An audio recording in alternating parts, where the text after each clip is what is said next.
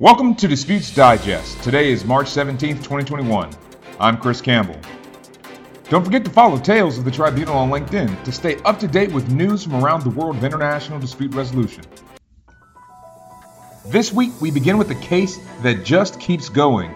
Despite the twenty sixteen ruling, Beijing continues its actions in the South China Sea as it aims to solidify its long-standing claims in the region and seeks to pass domestic legislation that would expand its ability to defend its claims internationally.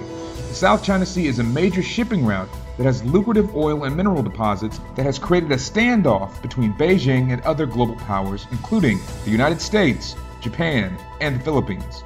None of the latter parties are content with China's expansion of its claims in the region. This update comes after an international arbitral tribunal decided some five years ago that China did not have sovereign nor exclusive claim to the region. Link to further details along with a link to the legislation is available in the show notes. Then, in the world of energy, U K-based oil company Cairn Energy has begun investigating potential assets to be subject to a seizure action and enforcing and satisfying the one point two billion U S dollars arbitration award won back in December in a dispute that it has with India. Cairn and the Indian government have been in an ongoing and heated negotiations since the award. Cairn claims this process is necessary in order to collect the needed information against the Indian government, whereas the Indian government levies a number of defenses, including a violation of national sovereignty. This dispute arose from a disagreement over taxes claimed by India and asserted against Cairn. The Permanent Court of Arbitration ruled that India's claims breached the, quote, guarantee of fair and equitable treatment, end quote, under a bilateral investment treaty between U K and India. This is a developing story with more updates to follow. Then, over to the African continent as Mozambique continues to defend claims from shipbuilding company Privinvest. Last week, a British appeals court found that a dispute between the two parties was subject to an already ongoing arbitral proceeding seeking to resolve the dispute between the parties. The ruling is a blow to Mozambique, which had hoped to deflect liability on a portion of the payments owed to Privinvest. The dispute arose from several controversial projects in Mozambique, where Privinvest is accused of bribing officials to secure government bids. Privinvest denies the accusation and believes that Mozambique is attempting to unduly withhold compensation. Finally, we end this week by heading to Dubai, where the Courts of Space, or Space Court, has been launched to settle commercial disputes involving outer space. The court is based at the Dubai International Finance Center, D I F C, courts. According to the Chief Justice of the Court, Zaki Azmi, the Courts of Space is a global initiative that will operate in parallel, helping to build a new judicial support network to serve the stringent commercial demands of international space exploration in the twenty-first century, end quote. Companies and institutions based both in the U A E and abroad will now have the option to take grievances to the tribunal with new contracts potentially specifying Space Court as the forum for resolving disputes. It is expected that the Space Court will play a support role to existing international law mechanisms, which are admittedly sparse in tangible guidance on the subject. Next up, we have opportunities. Now, shifting to the Americas as the Chartered Institute of Arbitrators announces that its young members group, Y M G, has partnered with Careers in Arbitration for the launch of a virtual A D R student experience program.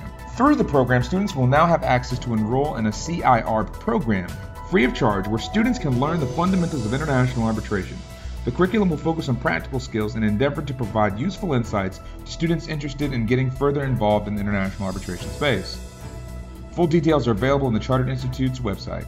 The Asian International Arbitration Center is launching a new regional representatives program. The initiative is aimed at promoting diversity and enhancing the A I A C's outreach across three key regions: Asia Pacific, Europe, and Africa. The A I A C seeks to engage with young practitioners working in these regions to develop cross-jurisdictional alternative dispute resolution projects and professional networks. Professionals under the age of forty are encouraged to apply on the organization's website. Then on to job searches, and one of the postings this week would be a great fit for a fitness enthusiast. Home exercise and technology equipment company Peloton is seeking a senior counsel to join its New York City-based operations. The successful candidate should have a varied background and experience in both transactional and dispute resolution matters, as well as the ability to work in a fast-paced environment and consult on complex topics with senior management. Interested parties are encouraged to pedal over to the company's website. Then, law firm Fortier Law is seeking a senior associate to join its Geneva, Kiev, or London-based offices. This position calls for a mixture of administrative, legal, and business development functionality and calls for applicants with at least five years of experience that are qualified to practice law in England and Wales. The firm notes that remote working opportunities are available. Finally, we end this week with events. First up, on March nineteenth, the Young Arbitrators Forum hosts an event titled twenty twenty-one I C C Rules of Arbitration, a View from Within the Court.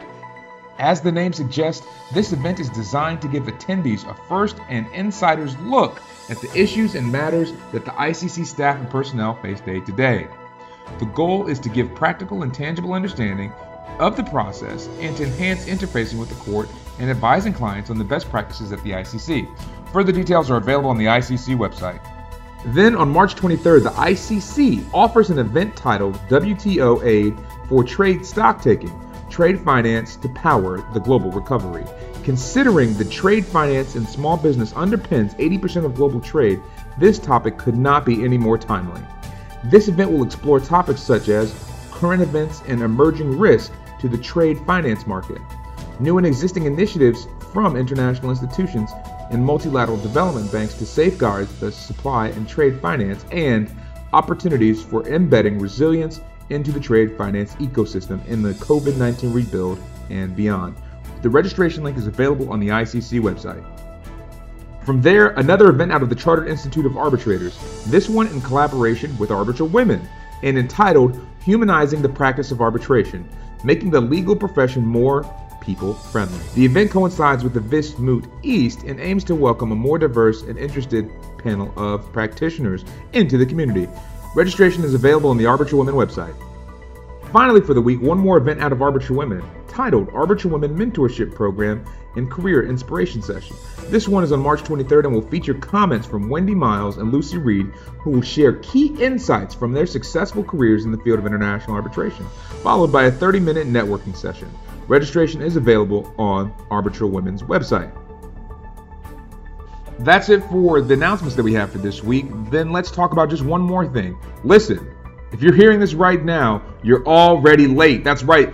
The Vis Moot season has already begun. Vis East started on Monday, and the Vienna Moot starts next week. So what are you waiting for? You want to head on over to the Vis Moot website or N A A dot net. Check out all of the great events that are going on. There are many events hosted by a variety of international arbitration institutions.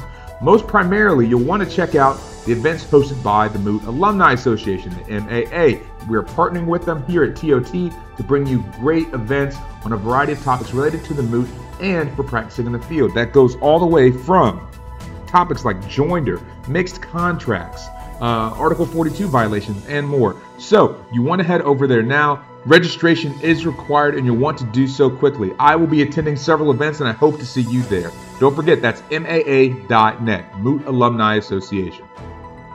That is all for this week. Remember to follow Tales of the Tribunal on LinkedIn, to leave a review if you can, and share with a friend or colleague. Any comments or feedback for the show can be sent to talesofthetribunal at gmail dot com. Until next week, this has been Disputes Digest.